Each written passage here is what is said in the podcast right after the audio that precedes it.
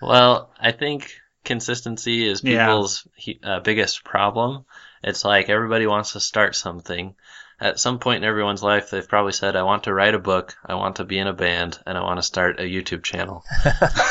so, before you start a YouTube channel, my advice is make a list of 100 ideas of videos. That's Scott, offering a bit of practical advice on how to start a YouTube channel. Today's episode of Player Characters is a little bit different. I'm interviewing Scott and Simeon from Two Button Crew, and I talked to them about how they started their YouTube channel. They also have a website, a podcast, and even their own t shirts, and we talk about how and why two best friends end up running a small empire like that. Scott and Simeon have very clear ideas about what they want their channel and community to be about, so I hope you'll enjoy this episode of Player Characters. My name is Seventh Son.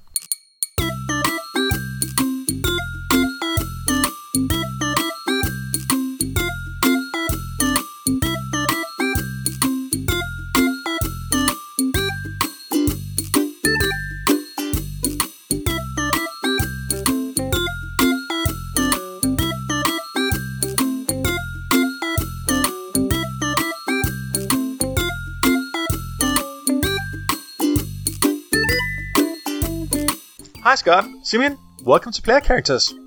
Thank you. Thank you very much. My task here is to talk to the people that are that are working with games or, or in the games industry in, in some way or the other. And I want to hear uh, what, what motivates them, what drives them, what made them choose that career in, in video games in the first place. Sort of get all the juicy details about how they did it, how you did it.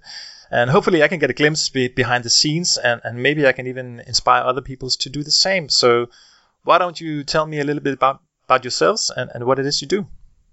Okay, so we are a duo on YouTube, and we kind of want to be like the Rhett and Link of gaming, but our particular niche is Nintendo fans. And this is the outlet that we've arrived at after a couple iterations of what we call Two Button Crew, which is our, our joint venture together. But we've tried kind of all things in the gaming industry from journalism to indie development and uh, yeah now we are doing a live show with streaming and playing games together Oh, nice. And I just uh, I just sort of scrolled through your channel. It, it started almost three years ago. Or the first right. video that I can see at least is, is almost three years old. That's right. We started in I think late May um, or early June uh, a couple years ago. Oh, now it's been almost three years. It's Yeah. crazy because we uh, um, our first goal was to make it to the two year point, and so that's the thing that stuck in my head. But we're we're past that now. So yeah, we've been going for about three years, and we were actually daily, uh, or I should say week daily, for two years straight um, and a little bit over that, up to 600 episodes. So that was our first huge milestone that we we made was um, every weekday for a little bit over two years. Yeah, that's that's pretty amazing. I I um I sort of uh, I researched you guys a little bit, but I couldn't uh, watch all your videos, of course, because Of course. there's a lot of them. I, I had to scroll pretty long to to find that first video just to see where you guys started at. Uh, And interesting, and that and that means, of course, that you you actually did this before the the Switch was was even announced. So so you're not just jumping on the bandwagon there at all. Yeah that was a little rough honestly debuting onto the scene in the wii u era which is like nintendo's lowest selling thing ever besides Yeah. the failure of the virtual boy but it was really startling coming from the super successful wii to the wii u where a new game would only come out every quarter or Yeah, something like yeah. that and trying to make a video every weekday uh, during that time was like what are we going to talk about we'll have to make some stuff up And and that was one of my fears initially starting this because Scott had the uh, the original idea, and he kind of pitched it to me saying, "This is where I see Two Button Crew going. This is um, what I see." And my initial push pushback was, "Okay, if we're gonna focus in on Nintendo." Are we going to have enough stuff to talk about for every weekday? But thankfully, we did, and there there was never any sort of short on things to talk about um, in the Nintendo world over that time, even in Nintendo's slowest time. yeah Yeah, and now of course uh, the Switch is uh, the biggest thing on the block uh, in Mhm. in some ways. So so now you have a lot of, of things to talk about, I guess, and and they're they're moving on in the indie scene, and it's going great. So, Oh, yeah. so, so that must be awesome for you. Yeah, we uh, we actually right around the launch window of the Switch, um, during and right after, we experienced like a huge boost in people interested in what Nintendo was doing. It was, um, it was night and day difference, like before and after, as far as audience response and how many people were interested in what Nintendo was doing. So yeah. So you call yourselves the, the, the biggest Nintendo fans on, on, on the internet or, or just YouTube or in general? in the world. In the world? oh, wow. That's uh, I- I'd say I'd say we're we're collectively the biggest Nintendo fans. Yeah, we're, yeah. we're pretty dedicated. Now, of course, uh, people listening they, they can't see your logo, but I can, and and uh, the two button crew that it looks to me that uh, that's inspired by the original NES uh, controller Yeah. it- that only had uh, two buttons. Of course, uh, they sort Yep. of uh, invented that. Uh, if if people are, are so young as you, uh, as young as you guys, maybe they they they don't know that the controllers before then, or actually joysticks as they were, they only had one button mostly. Uh, most of the times, Right. you just had the one button. Uh, I think some of them had two buttons, but but Nintendo they they really did something completely different with that square little thing there that that worked so well. It, it, it's not you know, if you look at it, it looks like something really horrible to hel- hold in your hands for a long time, but it's not really. Actually, it works well.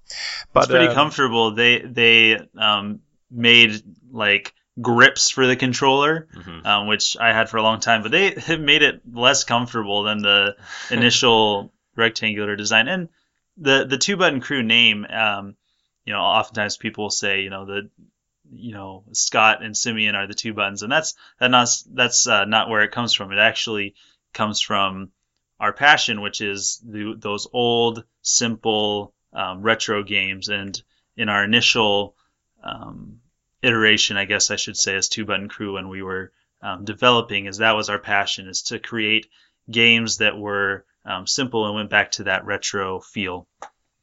Yeah, I, I, I just looked at your website, and you're actually four people now, as I see it. Yeah, we have a number of people. There are some that just haven't taken the time to write their bio for the website, or else Oh. they would be there too. Uh, and we're also kind of looking to expand because we need help. We're doing uh, so many things that sometimes social media falls through the cracks. Like we're so busy creating videos that there's these other areas that we've neglected. and We want more people to join the crew. Yeah, I, I want to get into that later on. But first, I, I actually want to, to really go back and ask you, what's your first memory of gaming? Okay, I grew up with uh, Sega Genesis. I thought that it was my older brother's, but my dad told me last week that he bought it to play Sonic the Hedgehog. so I was originally a Sega kid, and I liked games like Sonic, Streets of Rage, Street Fighter, Altered Beast, and stuff like that. But the moment that I first saw a Nintendo game, I was hooked, and I saw that it was a, of a higher quality, a higher polish, and I just never looked back from Nintendo since then. I've really only ever owned their own platforms. Um, and for for myself, um, my brothers got uh, an NES for Christmas, and I think it was before I was born. I think, yeah. So so like right out of the womb, I was playing video games, but you know it was like really hard games, like Mega Man Two. Like Mega Man Oh. Two is probably one of the very first games that I remember playing, and I didn't actually get to beating it until I was like 14 years old or something. But uh, um, so Mega Man 2, um, Super Mario Brothers, Super Mario Brothers 3, those were probably my earliest memories. And then growing up, we always had like the less popular console. We took like the Sega route. So um, we had NES all the way through um, the early 90s. So we didn't have Super Nintendo. We didn't have Sega Genesis, but we got Sega Saturn when it came out. Um, and then we got Sega Dreamcast when it came out, and I didn't have an N64 or a PlayStation, um, and I didn't have a PlayStation until just recently, actually. Um, and so, but I'm I'm really really glad that we got that because without that, I probably would never have played like the Sega Saturn games that are great and the Sega Dreamcast that are great, uh, games that are great. Um, but now I have the chance to play all of those popular games like the PlayStation games and the Nintendo 64 games because they're so common and so Yeah. many people have those consoles that they're um, It's available. easy to backlog. Right. I like how you had to specify there that the Dreamcast wasn't great. It was the games that were. well, the, the Dreamcast itself was great too, but it, before its time. Well, maybe I'll maybe I'll say that. I never actually played the Dreamcast myself, not at all. Um, I think I was in college, high school at the time, so I didn't really play games. But you have, do you have any like uh, specific moment with a game or something that wa- that really clicked with you and you just knew, okay, this this is just amazing. This is my whole life now. Hmm. Well, yeah, when I got converted into a Nintendo fan was when I think it was Super Mario Bros. 3 on NES. Yeah. And like I mentioned, just the polish and stuff. Yeah. That Nintendo polish is something that I've admired for uh, 20 years, but I've only put it into words on a blog recently where I Yeah. kind of broke it down. What is it that Nintendo does that makes their games feel unique and um, on a different level? So it, it was interesting kind of breaking that down and figuring out why I prefer Nintendo games. For me, I think it was um, two separate moments, and that was um, first is just the early memories of playing video games with my brothers. Um, uh, playing Mega Man 2, even though I couldn't beat it. Playing Street Fighter on the computer with my brothers. Playing, um, you know, those old fighting games with them. Um, I think those were, you know, just those snapshots um, of of those games, and then later on, um, I think it was the announcement trailer for the Wii. Scott actually was the one who showed it to me, and I think that was one of those points where I'm like, okay, this is, um, is spe- more specifically Nintendo because I kind of became an orphan uh, a- after after the Dreamcast died, it's like I, you know, I we had the original Nintendo, and that's fun to go back and play. But you know, everybody else is, you know, with their Xboxes and PlayStations and whatnot, and uh, that announcement trailer for the Wii, seeing that for the first time, and then waiting in line and getting that. I think those two were things that kind of cemented me as a Nintendo fan. If I remember right, Wii was the first console for both of us that we saved up and purchased brand new. Right? Yes. Yeah. Yep. We're youngins. Yep. yeah, I can tell you that uh, my my listeners they know this, but my my moment was was I, I grew up with uh, arcade machines and of course the the Mm. handhelds, uh, the small just one game handhelds that uh, Nintendo obviously also dominated with the Game and Watch series, and and they were like Donkey Kong, Donkey Kong Jr. and games like that. I had Mhm. Greenhouse, the the the double screen one that nobody wanted. Uh, because the, uh, Donkey Kong was actually sold out when I went to the store with my mom. Um, so I had that one and played it a whole lot. And they were really simple games, and of course, also the, the arcade games were, were kind of simple. Some some of them had had like a, a scrolling screen, but it was lo- it wasn't always a scrolling screen. Some of them also just had the the the the, the single screen, and you just that's okay. And also, of course, the first Mario Brothers game was also uh, like that. Hmm. So so when I, my friend and I we we played the, the Super Mario Brothers game, and it had the, the scrolling screen and and the, the different worlds. Like it really just it it wasn't just like sort of a new level, but it's completely redesigned, and you can sort of see Completely this is a new world with, with new ideas in it and new monsters in it. We were like, oh wow, this is really impressive. And then hmm the thing that really blew my mind is that I think it's it's it's World One One or One Two in Super Mario Bros. Where you at some point you find out you can actually jump up above the the sort of the the, the ceiling. You can walk up there, and at, first you're thinking, oh wow, now I'm I'm standing behind the the score, and this is this this must be an error.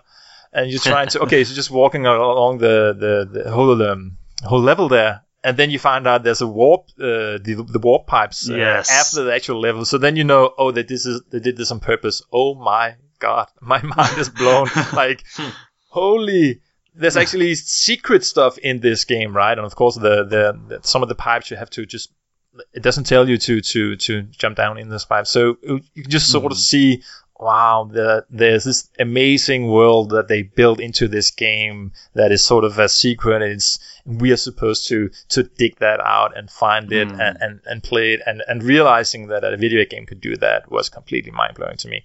Uh, And yeah, so so that's so where I, that's where I started. and and, Mm. and then you can uh, you can you can tell how old I am, of course. so that's that's a little bit before the just a little bit. A little bit. yeah. Um. So, but let's uh, just let's jump a little bit forward to to the YouTube thing then. And how did you get started on YouTube? Um, let's see. So Simeon and I had both gotten married recently, and we've been best friends for too many years now, sixteen or 16 or something 7, like 17 years, something like that. But we used to see each other all the time. Then we got married, and we both moved and stuff like that. Got too busy, uh, jobs, full time Yeah. work, stuff like that. And we just needed to figure out a way that we could at least see each other once a week. So I started brainstorming some projects.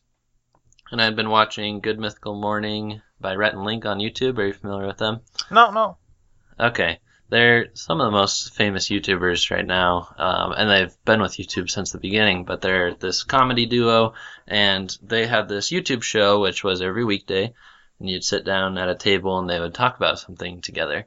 And I liked that approach because it looked like it was minimal editing, hmm so I wrote down like all these pros and cons of why we could do a show like that. And I showed it to Simeon, and then you had to think about it for a little while, right? I did. I did. Had to talk it over with the wife too, and she was like, "This is something you have to do." And I'm like, "Okay, if it's something I got to do, then let's give it a shot." That's nice. She she convinces you to do it. Yeah, that's right. Yeah. And of course, uh, um, our our wives are best friends to each other as well, so that works out really nicely. We we film in the room, and they get to hang out as well. and and now you're doing a show every weekday.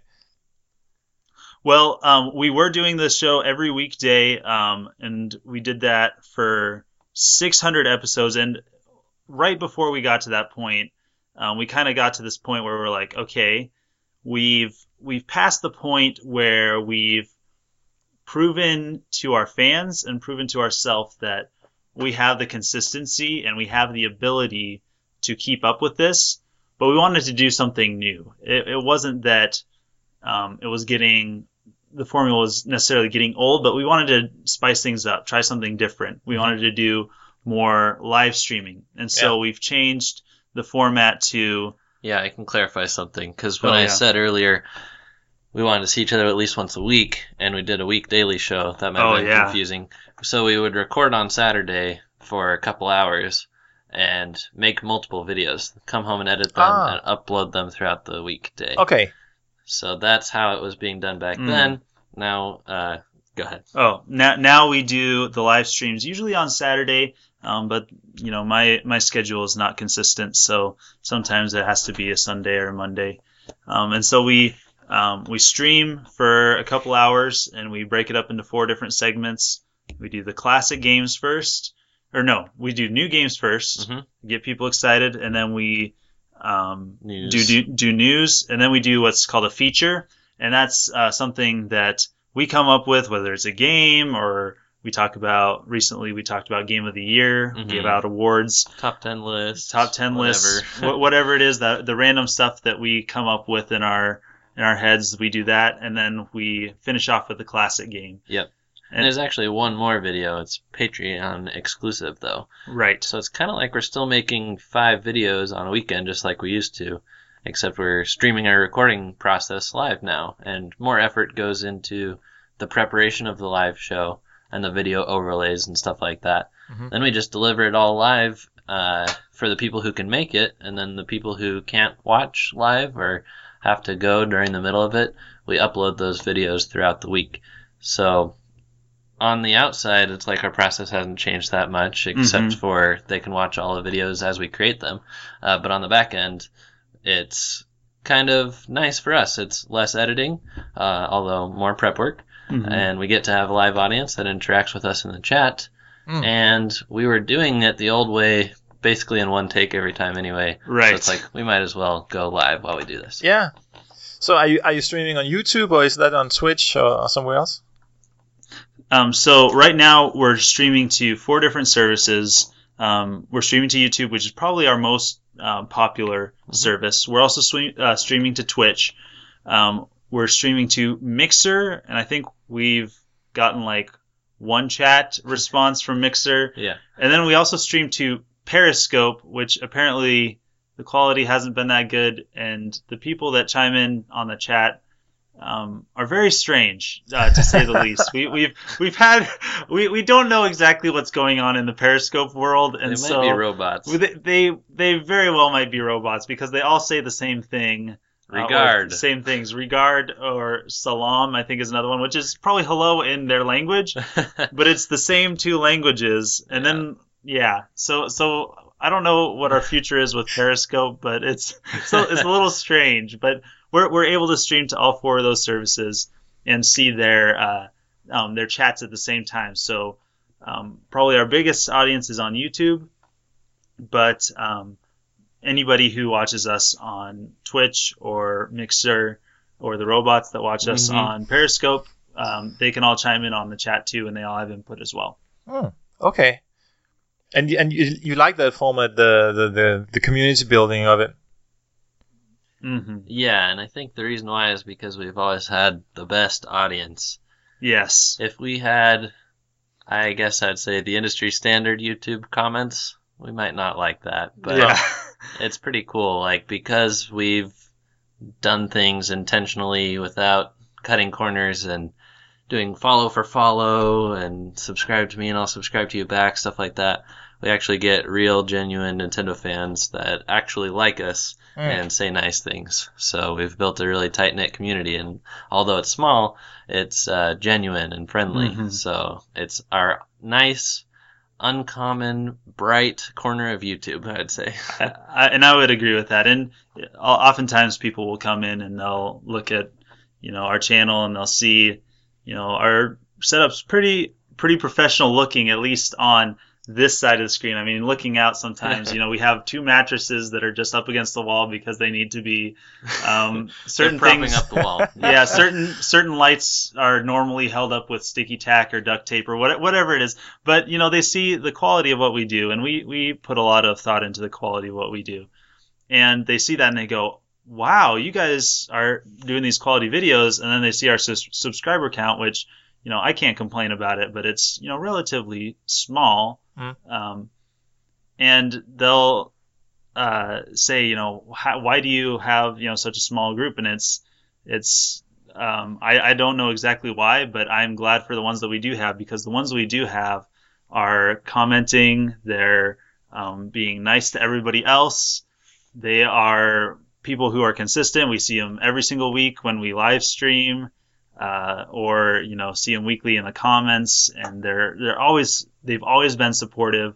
Um, they've always been nice to us, been nice to everyone else, and so Yeah, um, I definitely can't complain for the fans that we have. that comment Simeon mentioned about why don't you guys have more subscribers? That's one of our most common ones. Another one is we used to say to everybody that we didn't recognize by their username or avatar, "Welcome to the crew." That's how we would respond, or if someone popped in a live chat, that's what we'd say. Mm. And now uh, a lot of our subscribers are saying that to other people that they don't recognize. So that's another really common one we see. Hmm, okay, so it's you're you're creating a meme within your community yeah, Yeah. exactly. in, in a good way. I mean, that's that's that's super Mhm. positive because that's one of the things that I sort of see as the the biggest difference between Twitch and YouTube is that in the beginning I, I like I didn't really see the difference. I was like, it's just people playing games, whether it's on delay as a video on demand or live. What what's the difference? But Mhm. but I definitely think that like like YouTube videos normally they they have to be a bit more like prepared. They have to have a subject and something specific going on because the the, the stream the streams they have that uh, immediacy like this is going on live so you can chat to people and and, and in that Mhm. way you don't need so much of a preparation uh, or some of the, the, Mhm. the the big streamers they don't because they they can just have a community and they can talk to the fans and they can sort of have, Right. have that thing going on so Yep. I think it's interesting that you sort of can combine those two things.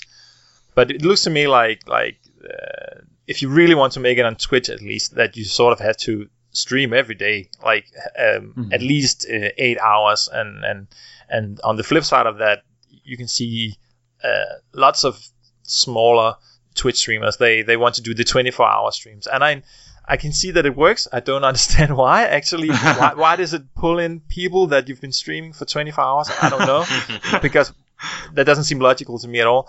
But but it certainly does work uh, uh, in, in a sense because I think there was a guy who died doing that. So that's of course uh, not so good. But you you're just doing it once a week, uh, and right.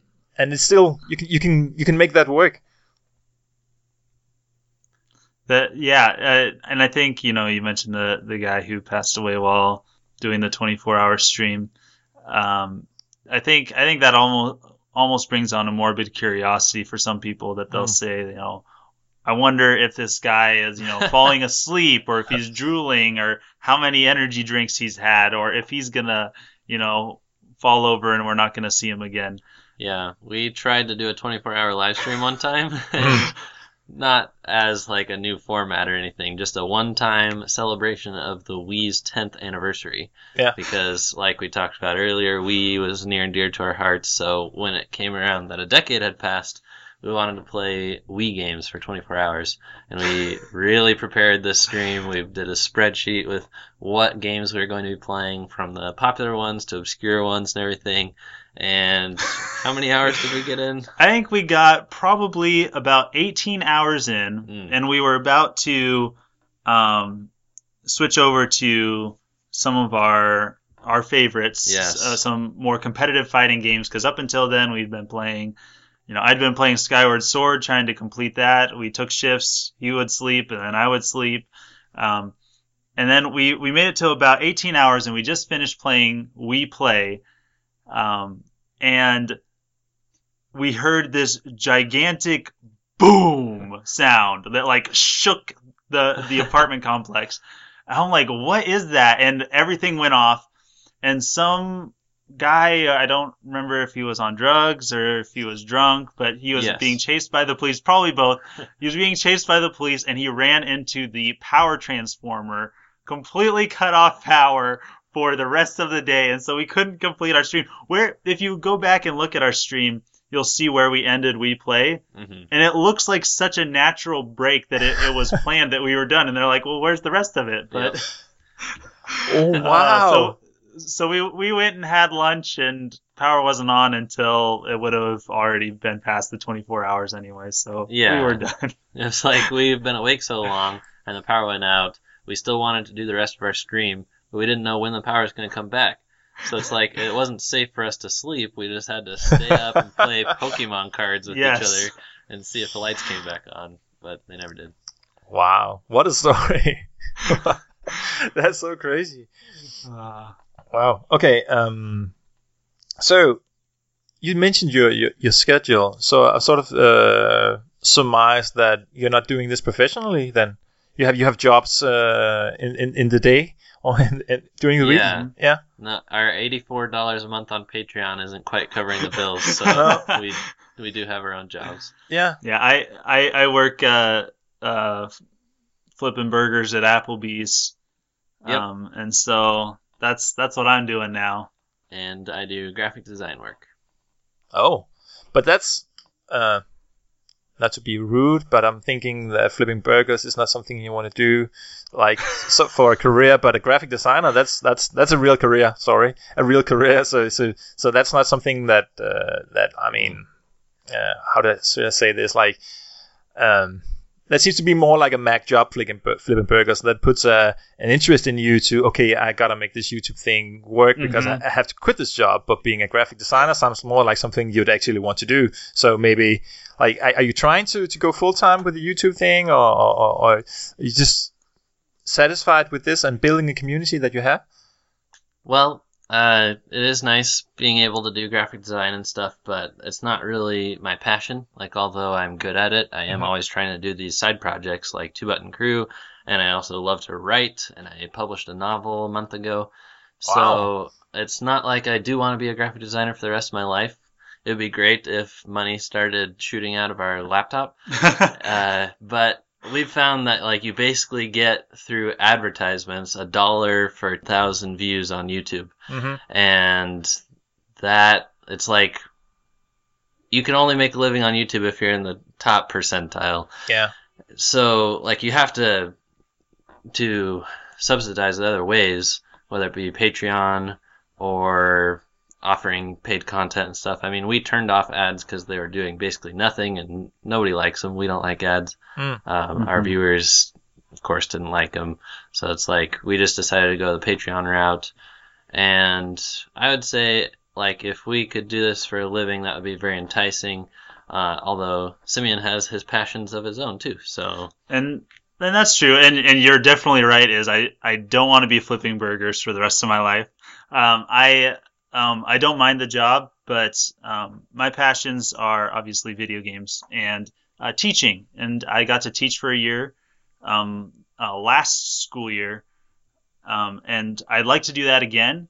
And I think I think what kind of sums up for both of us is, and and we've we've gone on record saying this before, is that um, if Two Button Crew became a business and we got you know all the subscribers and you know money flowing in from wherever, um, that would be great. And you know, I would love to have our own office and be able to do that full time. That would be great. But even if it doesn't, we don't do this for the money. Like every all the money that we get from Patreon goes back into um, making the show better. Mm. Like it doesn't go like into our pockets or anything. It goes right back into production. And so our motivation is not we want to make this our careers, which if it did, that'd be that'd be fantastic. Our motivation is um, we love hanging out. We Mhm. love talking about video games. Mm. We like sharing that community um, with everyone else. And so so it's exactly the same as it was when we started Right. over two years ago. We get to see each other more often. We get to play video games, and we have a lot of fun along the way. mhm. And I get to to use some skills like video editing and graphic design and stuff to make things look nice. Simeon gets to use his shining personality, uh, his anger at hard video games. It all gets put to good use. Yeah, I, I, I'm basically the freeloader here. He does all the hard work, and then I just I'm, I'm here. I don't know what, exactly why he has me here, but I I have a lot of fun. Well, I think it's sort of uh, it shows that like it's it's sort of impressive that that you don't have ads on on your channel at all, and Mm. and and you can sort of see that you're doing this just for the love because it's like you're doing this and you're putting in a lot of work uh, and uh, and you don't get paid a whole lot for it. So so that must be be, be because you like it, and. Um, and I, like uh, Scott, you mentioned that you you have a have a Patreon uh, subscription thing going, and I see that you also have a podcast, uh, and you have uh, you have some uh, apparel. You, people can buy a, a Two Button Crew uh, shirt, and, and of course you have a website which is twobuttoncrew.com. Oh yeah, and- I forgot about the apparel. Thank you. For reminding me. I'm looking right at it. So and and like what, what made you what made you decide to to to build a, a full website for for your like as you say perhaps small small YouTube channel or like Hmm. One of the things we can do on our website is blog, which has been awesome because we have people on our team who are dedicated writers. They don't make videos and stuff. And that's really powerful because I feel like it's good for discoverability, whereas videos are engaging. You don't really come across videos on Google that often, whereas written articles are search engine optimized, they're keyword laced throughout them. So I think that helps people find us. And like I mentioned too, I love writing myself, so I get to be in that blogging rotation with the team, and it's really fun. And I think that uh, the website um, does a couple of things. First of all, is Scott's good at all that technical stuff, um, making websites and designs and whatnot, and so that gave him another creative output um, within Two Button Crew is to do that. And also, we wanted to do things right right off the bat. Like we didn't we we understand that you know people have to start somewhere, and we definitely had our own start with our own cheesy videos from when we were kids doing puppets and whatnot. Um, but when when we kicked off um, the Daily Show, we wanted to do everything right. We wanted to have the best quality, um, and and no mat no matter how many people saw it, we wanted to um, give the people that did see it and give ourselves the, the best quality that we could give. Um, you know, we have the lights, we have, you know, a, a good camera, we, you know, put as much effort into the set Mhm. and the research and whatnot as we can so that it is quality. And that's also, you know, part of a, a resume. I could, I guess you could say, like if an employer says, you know, what have you done with your life? And I could, I could say I've played video games all my life, but then I could, or I could show them I did a week daily show Mhm. for two years straight, and this is the quality of it. Yep. Ah. We- And we built a digital empire. Right. we, we, we, we built a brand that nobody may pay attention to, but at least it's there for us. And it's rewarding for, for us to see it as well. Yeah. And the website is also somewhat of a contingency plan. Like, we don't ever want to be seen as just a YouTube channel.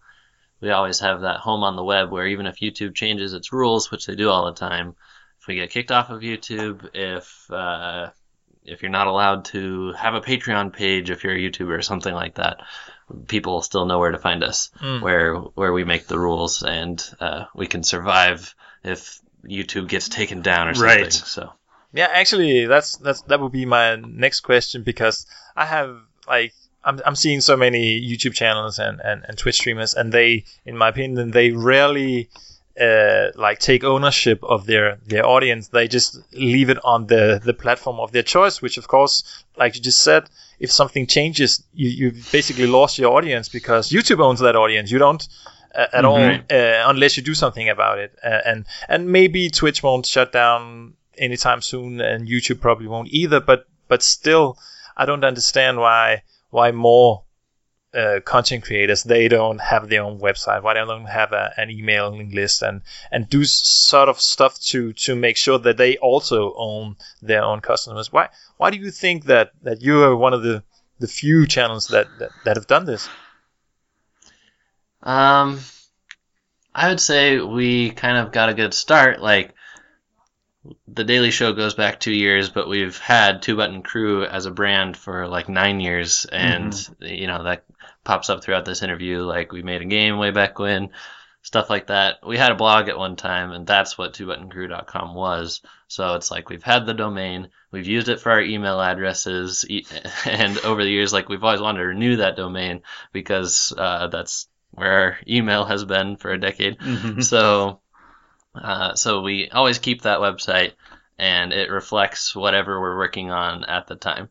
And I will say that this show that we've made over the last few years has been really the only time we've done something intentionally with Two Button Crew as adults to be lasting, to not just be uh, uh, some passing project that we Mhm. had. So, yeah, I, I don't want to make it sound like the show's going to go away, like um, like things have changed over the years with Two Button Crew multiple times. But yeah, we've had that website for a long time, so now we're putting it to really good use. Ah, that- okay, yeah, okay. So that- so that's it's really a a, a labor of long time uh, you've made there. Okay. hmm And and I also think um, on YouTubers and Twitch players' defenses is, um, I think a lot of especially YouTubers they, you know, they they make their content you know for their friends or whatever, and their intent is to you know make something funny or you know maybe make something go viral hmm and then they're kind of suddenly thrust into that position where now you're a YouTuber, now you're making money, um, now you're you know in LA at the YouTube studios, you know doing your nine to five with them. Um, You're just trying to keep up. yeah, you're you're trying to keep up, and they're you know kind of suddenly put into this spotlight of um, you were twiddling around doing whatever, and now now you're famous. Now you have to deal with this, and so that's all they know is this is what I did to get here. I guess this is what I continue to do. Mm. Um, whereas we were, you know, we have this kind of, you know, two button crew that we want to we want to keep it that, and then you know, YouTube is so fickle, um, especially when uh, Nintendo came out with their no live stream policy or, or whatever that was Mhm. that they did. Yeah, sadly, Nintendo's really hard to work with. Yeah. and and they are, and we, you know, it just goes to show that you know taking off the ads was the right decision. It's like we don't want to rely on these other sources, you know, and then of course Patreon tried to turn on us as well with their weird um, fees that they were trying to throw on people who were donating money and Yeah, it was a big money grab. yeah and thankfully they they went back on that and Yeah. kept their original deal so yeah it's i think that in their defense is that's that's what they've known Mhm. and we were just a little bit more prepared of spread it out and not be so reliant on any one outlet Yeah. I mean, of course, like we just said, you've had your channel for three years, but still, I think this, especially for, for, for gaming channels on YouTube, it still feels a little bit like a, a new thing. Uh, to at least to me, and I think to, to many people, and, and, and of course it is compared to TV, but but obviously, if you've had your, your, your sort of your empire for ten years, that's that's not a new thing. That's that's been going for on for a while. So so so that Mhm. makes sense. I think that yeah, you've you've done this. Uh, I just find it I find it strange that like people will go to such extreme lengths to to get views on YouTube. Like Mm-hmm. for instance, that guy that got shot by his girlfriend because he wanted to make a bulletproof vest and he didn't even test it. Like so he like i did not hear killed? about that so like oh well some dude wanted to see if uh, if a, a, a desert eagle the biggest hand cannon handgun in the world could shoot through I don't know telephone book or a, some metal thing and he had his girlfriend do it and she killed him um, Oh and you're just goodness. Hopefully, thinking enough so- people clicked on ads to, to pay for his funeral. and you're thinking if you if you're that that desperate for views, maybe you can also just look at this thing in a different light and see, oh, maybe I can do some other thing instead of just solely focusing on getting more views. Like if I could own Mhm. my viewers, the viewers that I have, maybe I can get some money through Patreon or, or, Yep. or a T-shirt Yes. or whatever, instead of trying to figure out some insane scheme that gets you killed. like yeah I mean, it would have been better to sell a T-shirt on on some site that makes T-shirts for you, right? No, yeah. Yeah. I'm just a little bit confused about these things sometimes. But uh, yeah, but- we try to play the long game where like we don't make clickbait titles and unrelated thumbnails and stuff like that because No, no. we want we want people to stick around and not get burned by trusting us. Mm. So we're kind of focused on the long game in that way. yeah. So along those lines, um, like speaking of people that become famous and, and, and also your like role in, in whatever YouTube is, do you have any peers or, or anybody that you, you can sort of ask for advice? Is there any like you don't have a boss so, and, and you don't have an Hmm. HR department or, or, or you don't have a union rep or Mhm. you don't have these things. So so what is there uh, like? Is there another system? Do do YouTubers reach out to you and say, hey guys, we see and uh, blah blah blah, you should do this or that, or, or are you just are you completely on your own? How does that even work?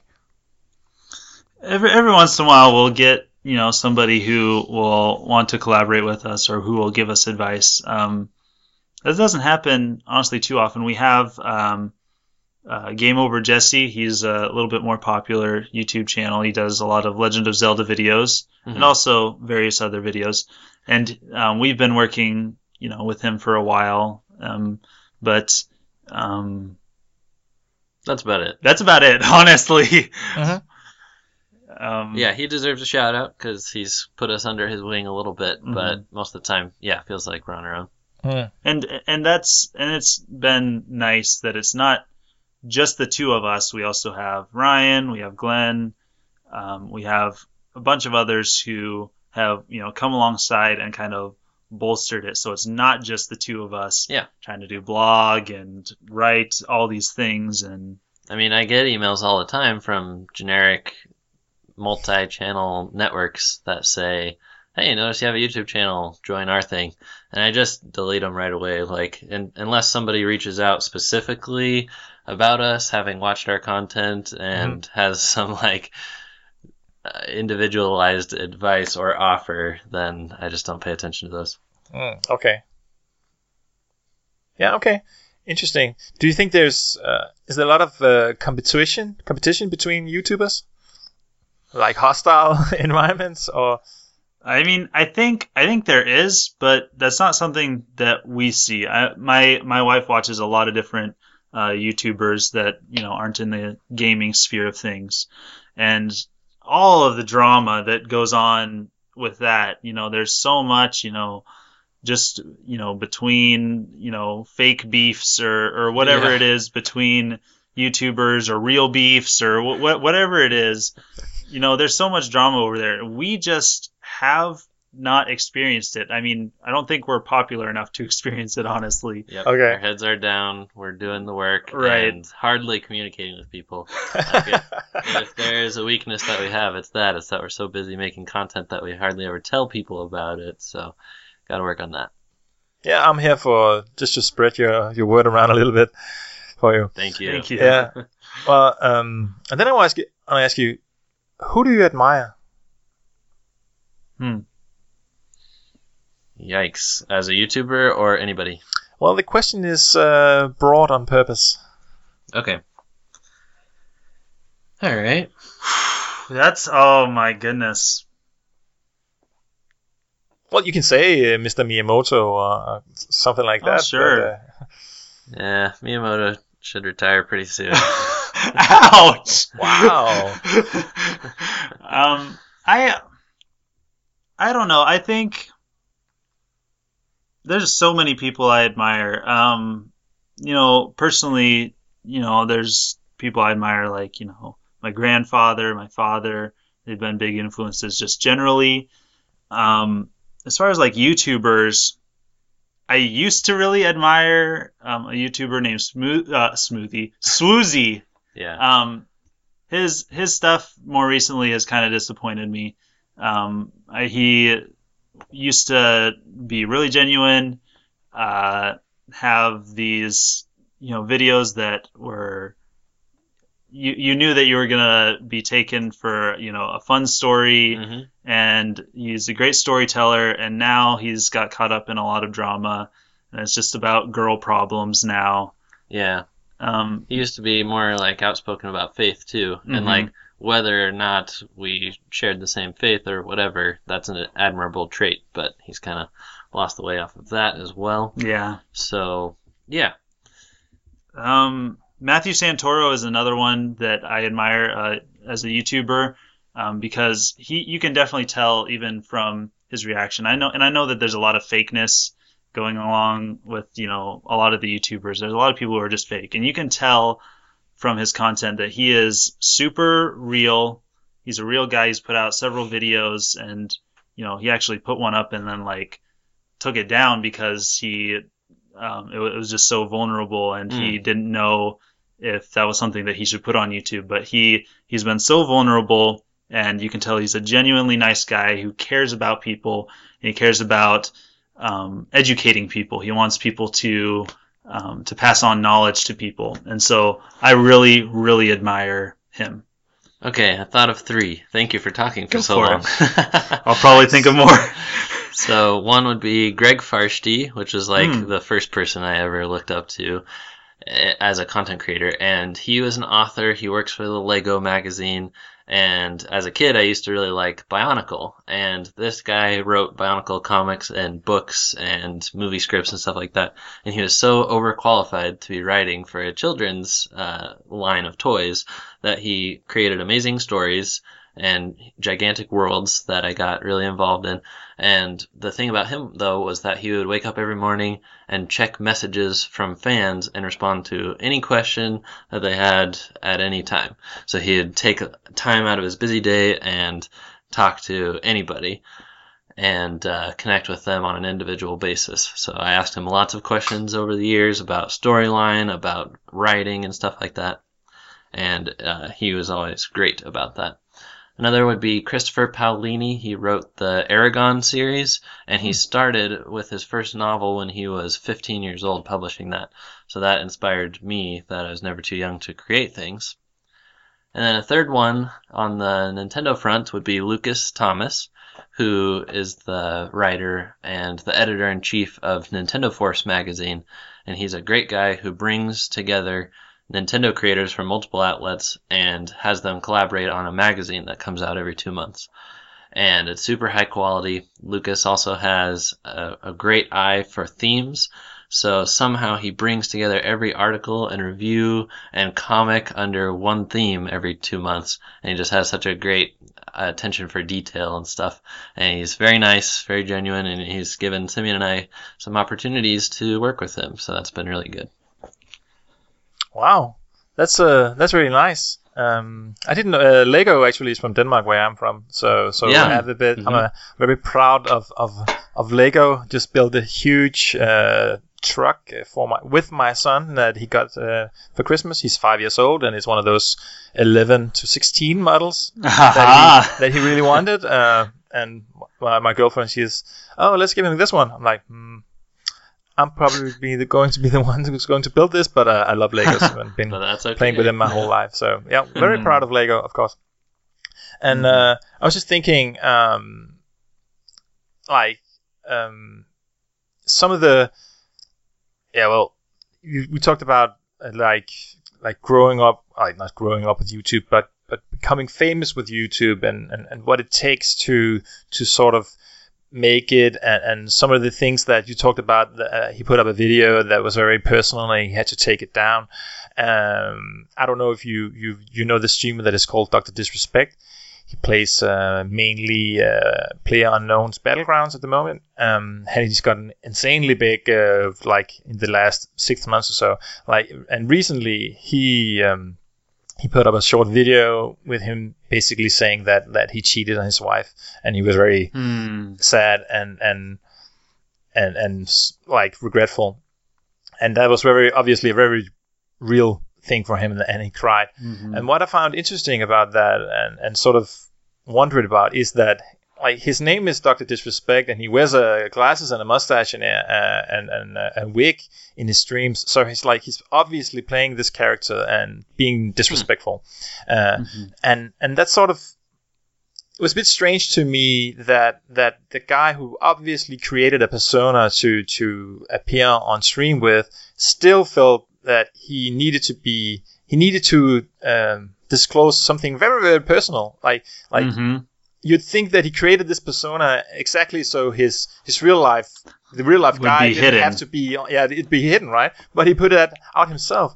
Uh, and I what I sort of want to ask you as as YouTubers do you think that that that's necessary? Uh, like do you have to to put your your personal personal laundry out there or, or like Hmm. personal stuff like that? Or or did he do that because it works? Or like um, what do you think I think you have to connect with people over something, Yeah. and for us, that's a shared interest. Yeah. For other people, it might be putting it all out on the table and talking about themselves, but yeah, we've always kind of done things along the lines of Rhett and Link, and they barely ever show their wives or kids on videos.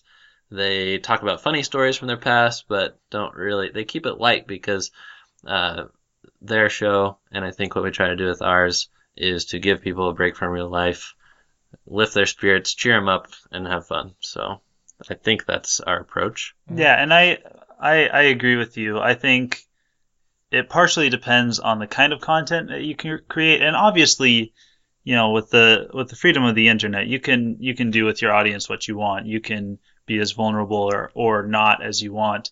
Um, personally, like Scott says, we have this shared interest of of gaming that we want to share with people, and um, you know, a lot of people they do vlogs or they they make content that's more about their own lives or um, is maybe a little bit more personal, and so uh, they you know will will share these things that are you know kind of more personal. And I think that there's definitely going to come times in in our story where we do share more personal things. So there's a lot of things that you know our our YouTube our audience wherever they may be don't know about us.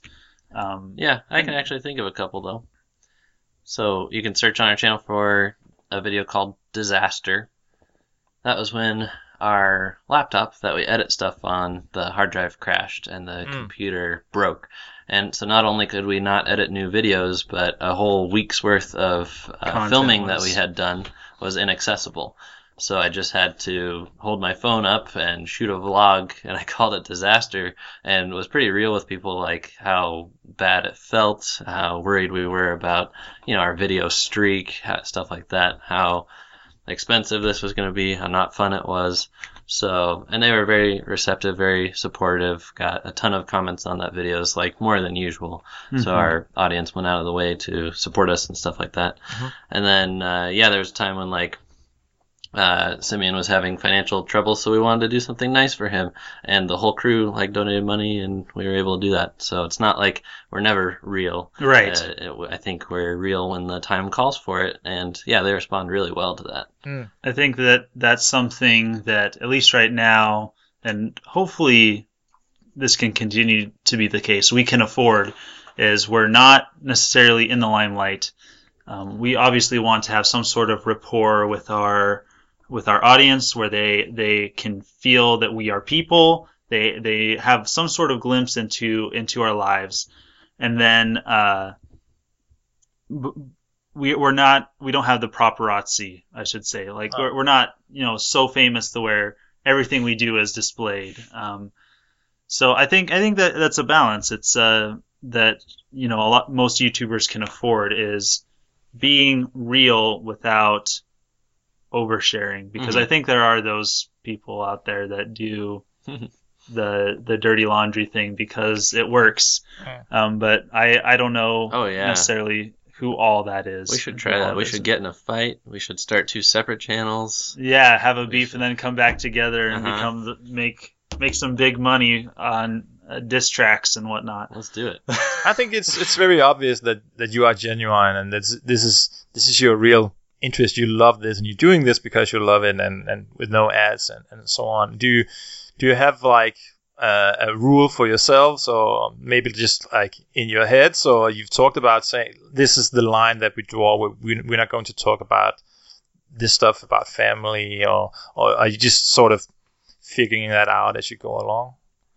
I mean, because being genuine means like that you have to be Mhm. yourself right that's that's the whole point uh, and and and then of course something sneaks in like the computer breaks or may, maybe if one of your wives left you you'd, you'd you'd like to talk about that as well and and hmm maybe there's a line somewhere maybe there isn't i don't know or, or It, that's tough. We've we've written like brand guidelines, um, and so I mean, they, they'd have to fall somewhere within those. Um, but you know, if if something big like that were to happen, I think that we'd find a way uh, to handle it. And obviously, you know, there's you know, and there's more than two of us, but there's two of us here. mm, So if if something were to happen to both or to one of us, we wouldn't just pick up the camera, start filming, and say this just happened.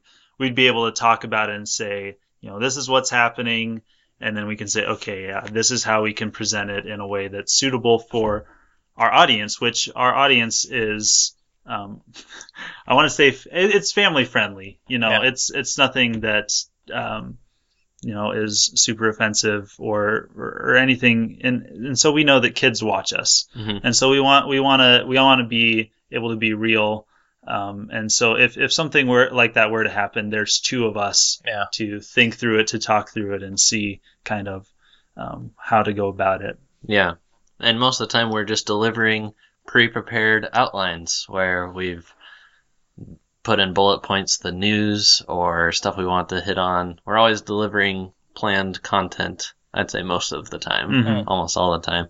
So, and that's the only thing I would add. Yeah, we Yeah. would we would just talk about something first and then agree on a way to present it.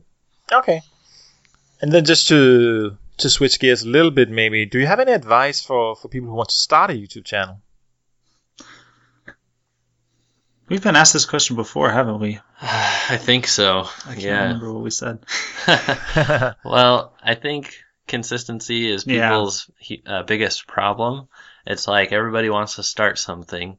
At some point in everyone's life, they've probably said, I want to write a book, I want to be in a band, and I want to start a YouTube channel. so, before you start a YouTube channel, my advice is make a list of 100 ideas of videos. And it sounds daunting at first, but maybe you make 10 categories, and one of them is like a retro review, one of them is uh, some kind of topic, and you come up with 10 categories, and then you put 10 specific things in, under each of them, and there you go. You're covered with content for the next year or two. So Mhm. as long as you're not running out of ideas because you took the time to build those first, you don't have as many excuses not to uh, to produce. You don't run into writer's block or tuber's block that way. Tubers block.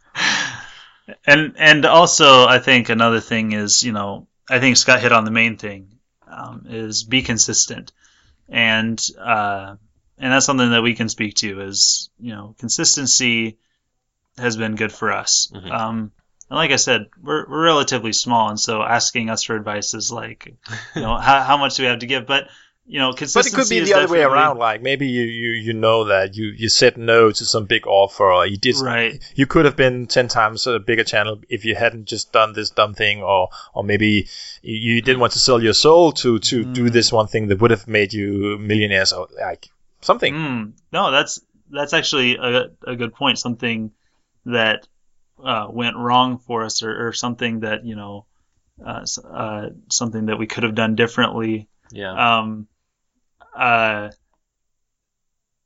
well, I mean, like Scott said with the laptop thing, is you know we lost a week's worth of content, and we were able to. I, what I think is amazing is even through that we were able to stay consistent. Is we, you know, sat down with our phones and he recorded some separately, and I recorded my, you know, myself, and we were able to continue that even through that disaster. But So you're saying have backups? yeah, have backups. Mhm. That that is that is probably the one thing that has gone wrong with us. Just recently, we recorded a a podcast, and there were um, four of us on the call, and uh, one of the callers, their um, audio program crashed right at the end of it, and they lost all of their stuff. Mhm. Normally, we have a backup in place, but we did not have a backup in place. And so, what Scott had to do is he had to go back through the podcast and edit out every reference um, and every space that that person was in, so as if they were not in the podcast at all. hmm And so, um, oh my! Yeah, and there's been so many times where we've lost audio. The audio wasn't on. Be sure to check your audio. Have a and have checklist. yeah, have a checklist. Yeah. That and that's something that we we have in place, but sometimes things get missed. Have, have a checklist. Make sure the audio is on, and make sure you have a backup. Yeah. I've checked our audio in this recording a couple times, and I'm happy to report it's still going. So, uh, Simeon, you've also said do it with a friend before, right? Yeah, yeah. Do it. Do it with a friend. Um, make it. Make it friend time. Make it. Uh, have a lot of fun. If you do it with yourself, you know that's just another reason to to be isolated. And we have a a very isolated world. I don't know um, what the culture is like where you are, but um, the thing that I see just more and more every day is people become more and more introverted. Mhm. And that's not to say anything against introverts because both Scott and I are introverts. Yep. But um, when when you become so introverted to the point where you have, you know, you've blocked even friends out, um, then then that becomes a problem. And Mhm. so and so do it as a fun thing with a friend. Yep. Having a co-host is good because that brings accountability automatically. You have to schedule things together. You can't just one person decide to skip. I mean, Right. you're going to be in touch. You're going to want to keep each other going. It helps if you're kind of opposites in personalities, which is good. Uh, even visual interest, like Simeon is blonde. My hair Mhm. is black. So- Well, so- I, I I have brown hair now. I used to, I used to be like the blondest kid Yep. in in the world, but I am no longer. Simeon waves his hands around. I'm a statue. Yes. So it's, it's good. Having a friend who can balance you out is really good. If only one of us was black or Asian, that would help even more. but, yeah. Just to to like completely switch away from the whole YouTube thing, then uh, what's your favorite game right now? Wow. oh. I guess I gotta hand it to Shovel Knight, which came out in 2014, and it was kickstarted. I played it back then, but I've been getting back into it again, and they keep adding campaigns. And every time I boot it up, I'm just so impressed by the amount of effort that's gone into this game that I kickstarted for ten dollars. Yet they keep adding things, and every level is just like a love letter to Mm. Retro gaming fans. It's awesome. And and for me, it's three games. I've been playing a lot of Mario Kart 8 with my wife. She really likes Mario Kart, so we've been playing that. I've been playing, uh, if I can get SteamWorld Heist, uh, which, uh, if you're not familiar with the SteamWorld games, it's like a steampunk uh, style um, of game where you're flying through space and you're you control these robots that run on Steam, and you're trying to you have these uh, it's like a turn-based I, I can't even speak right now. It's like a turn-based strategy where you're um, you're shooting you're trying to get your bullets to ricochet off the walls a certain Mhm. way. This game leaves Simeon speechless. it does. It leaves me speechless. That's been great. And of course um, I am I continue to play Smash Bros. as much as possible. Oh, Smash yeah. Bros for Wii U Scotty and I love that game um, this this most recent version is probably the best and so we'll po- probably be playing that for even more years to come Yes. until they come out with a new one. Okay, there's some uh, well older games, not completely new. I Mm. mean, uh, SteamWorld Dig 2 is, is is newer than the Heist game, right? Hmm Yeah, I, I played the this the, before Christmas. I played the the SteamWorld Dig 2 on, on the Switch. It was really uh, that's my first of those games. Really impressed. I I loved it a lot. I've um for me it was sort of a mix between a Metroidvania and then uh, the Boulder Dash games, like very old uh, Commodore 64 games, which is basically a rabbit uh, digging through the dirt, just like you're doing in SteamWorld Dig. Uh, Nice. Yeah, yeah, basically the same thing. But that that is just that's the only thing you do. you're just Hmm. digging around, finding stuff, and, and then you it's sort of uh, like that's each level is just digging through that and sort of figuring out the, the puzzle that is that area, and then you just go on to the next area. So it's a it's a much uh, much shallower game, but also of course like 30 years old or something like that. But um, I really like the the SteamWorld Dig. So, but but Heist uh, sounds like a completely different game. Then it's the same same world, but the the type of game is completely different. Then Yes. Yeah. It is, and I think the Switch version just released. Yeah. so it's the Mm. definitive edition. Yeah. yeah, so so I it's it's new to me, um, and it's new to Nintendo fans, but it has been out for for some time. Yeah. Yeah, and that's the case for a lot of Switch games that keep getting released every week. Is you th- you may have played it before on past consoles if you've owned them. I haven't, Yeah. which is great because the Switch is becoming like a best hits definitive edition console where Mm. everything's getting remastered for it, and you can take the games anywhere on the go. It's really awesome. Yeah, that's sort of the if you read uh, tweets or articles from some of the big sites like Kotaku or Polygon, they always the sort of the mantra is, oh, can this game that I really like be on Switch so that they can I can take it on the go, and that's that's exactly how I feel like if it's not Hmm. a game that absolutely needs the power of a PC or the Xbox or the PlayStation 4, then put it on the Switch so I can play it Yep. anywhere. right? That's um, it's it's kind of um, I don't know if it's surprising because as soon as you realize that it works, then of course that's better than just having the game at home. But who who would have known that beforehand? That's Yeah. that's uh, really. Um, I think uh, Nintendo made a, the right call there. Even even as mobile, obviously, is huge and, and super big and and its own genre. I think a lot of people. I don't know you about you guys, but I saw a lot of people saying, "Oh, the the, the phones are gonna just gonna kill the, the consoles because they're they're just gonna be just as powerful in a second, and then you can take your games on the go. And why would you ever need a console if you, all your games are on your phone and you can plug it into your TV or whatever? And that obviously has not happened like at all. Uh, they've just created Mhm. their own market uh, and and a completely different type of type of game. So yeah, Yeah. This is not a question, but I'm just saying I think that Nintendo was actually kind of genius seeing that uh, games on the go is not only uh, games on mobile where you just use one finger on a touchscreen, but it could actually also be all those all those indie games that can run on on a handheld hardware easily. Uh, Mhm. Brilliant. And uh, I just want to um, also have you read the the book? I think it's called Blood, Pixels, and Sweat. Sw- Blood, Sweat, and Pixels, maybe by Jason Schreier. Uh, the reason I'm mentioning this is because it's 10 chapters on, on game development, and one of the chapters is actually about Shovel Knight. Uh, and uh, I, I haven't played that yet, but I've just uh, read the chapter on it, and now I want to play it because there was a huge Nintendo fans that uh, they basically wanted to do a new Mario.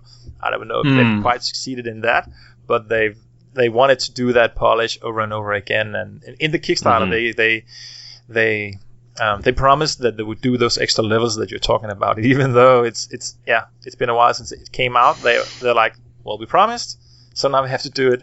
And I think that's real. That takes character. Like like the they're they're basically working on a game that they're a little bit tired of by now. but but they did say, okay, so the the spooky night or, or whatever they're called, hmm he's he's gonna come out, and they also said, well, it's just gonna be, it's not going to be just a reskin, so Shovel Knight looks a bit different. No, no, no, new skills, so we have to redesign the levels and so on. That's really impressive to me. So, so I think I'm I'm gonna uh, support that. Is it on Switch? Huh? Yes, is. it is. okay, good, good, good. I'm, I think I'm gonna buy that uh, as soon as we're done here. Then. Good. I think. I don't think you'll regret it. No. And, No. Uh, yeah, and I'll try to read that book too. Next up on my list is Console Wars, but uh, I'll add that to the queue. Oh yeah, yeah. I think it's called Blood, Sweat, and Pixels. It's by Jason Schreier, uh, the guy from from Kotaku. It's it's really an awesome book. Uh, like talks about the development of Witcher Three, Destiny, Shovel Knight, um, some the games, Halo Wars. Uh, yeah, a handful of games. And Nice. and he's been visiting the studios, of course, and talked to the people behind the scenes. And so that's that's really cool. Uh, and that's uh, of course uh, and yeah. For everybody listening, you should try to, to read that book as well. It's really awesome. What's your proudest achievement? As as a as a brand or just in our life? Once again, a broad question for you to put in the answer that you have. Getting married. Wow. Uh, that's a big one. Graduating from college, another big one. Um,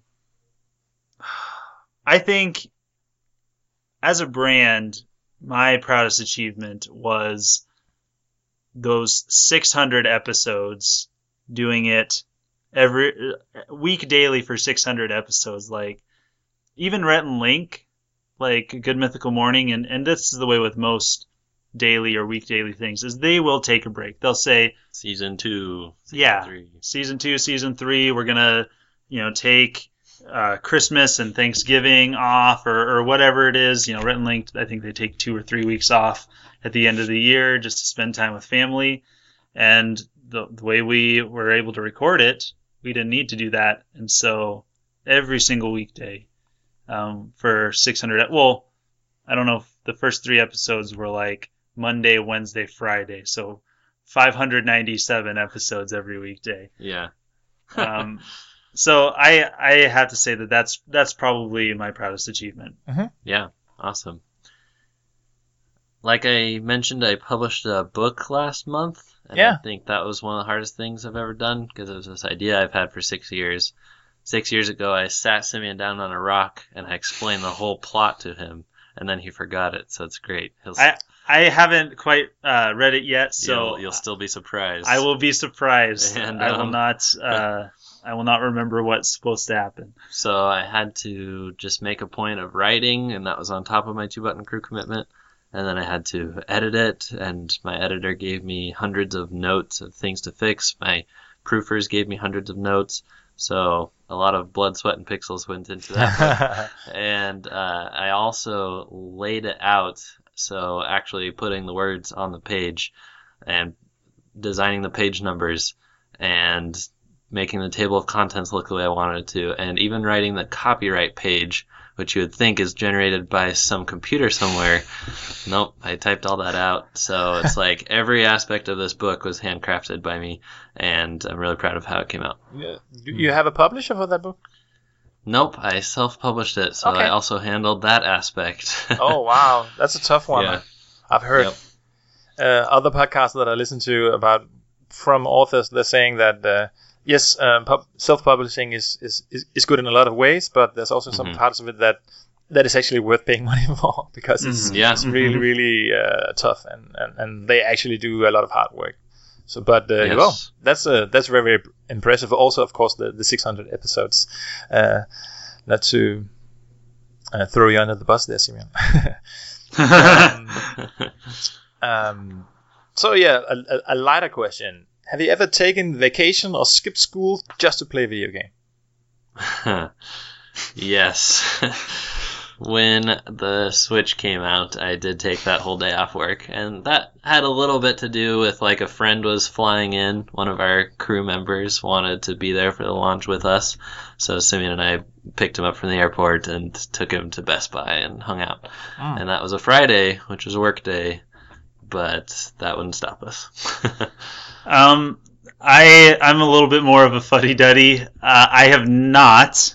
Um, in fact, the the day that we released, it was on a Sunday.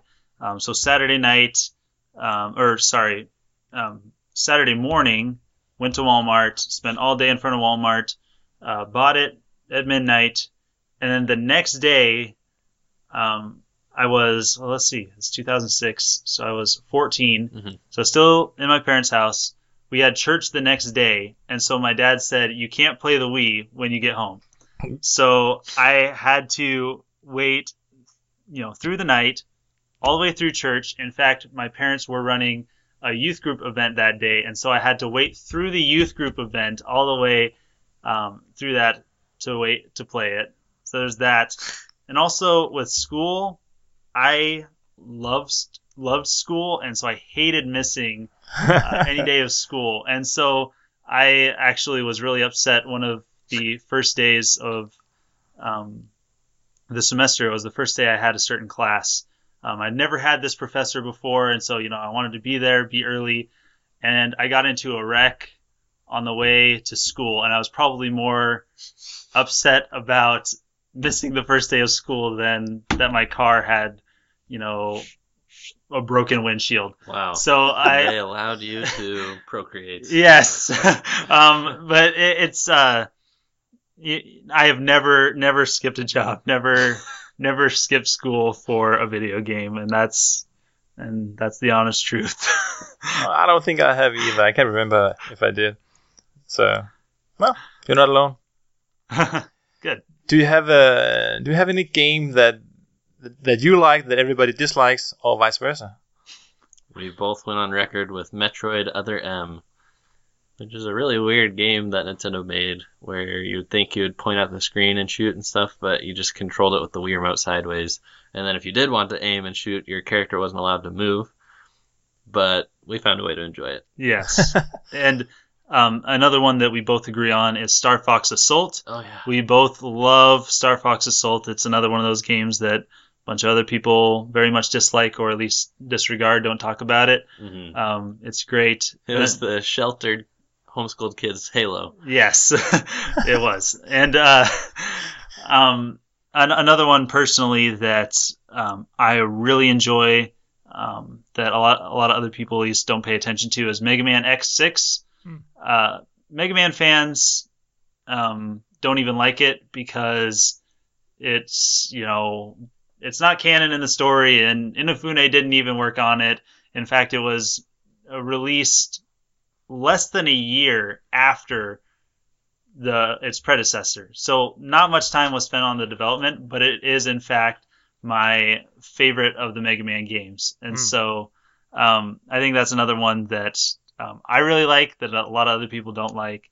Um, but it's it's a fantastic play. If you have the patience to sit through a dying a whole bunch of times and like Mega Man games, then play through Mega Man X6. Of course, I want to be respectful of your time and also your laptop uh, um, battery. Uh, I just want to ask you: Do where can people find you on on, on the internet and and uh, social media networks, etc.? We've been lucky enough to secure the name on all social media and everything. Just make sure you type out TWO Button Crew. So you can go to twobuttoncrew.com or type that into YouTube, Facebook, Twitter, Instagram, and there we will be. That was easy. The whole shebang. Any Yes. any, Oh. any parting thoughts? Oh, I, I, I wanted to make one more plug. We are also on iTunes. Mhm. Correct. We we Oh. have a podcast on Yes, iTunes. definitely. So look us up there as well. I think it's called Party? Apple Podcasts now. Actually, Oh, is it? Yeah. Oh, that's everybody I mean, says it- iTunes. Unless you're listening on your desktop. Yeah. yeah. Okay, so uh, we uh, parting thoughts. Um, no, go have lots of fun playing video games. Thank you so much for having us on this podcast. It has Well, been thank you. awesome. Thank you for joining Yes. me in this uh, adventure that I'm starting here with uh, with the podcast. Uh, and it was awesome to talk to you. And uh, yeah, like I said, I just I love getting these stories uh, from from real people uh, doing something with video games uh, as something that I lo- love very deeply. So yeah, thank Yeah. you. And I hope things are well out there in Xbox and PlayStation land because we wouldn't know either way. But we wish you all the best. Yeah, I think it's going well. Yeah, Good. but uh, yeah, thank you. I thank you.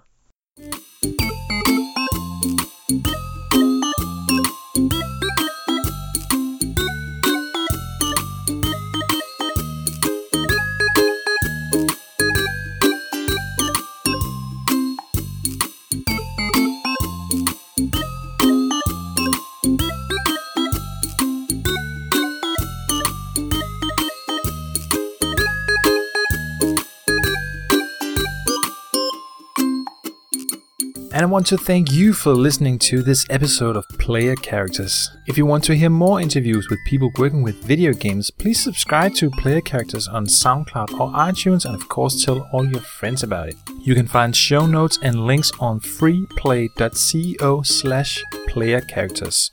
That's freeplay.co slash player characters.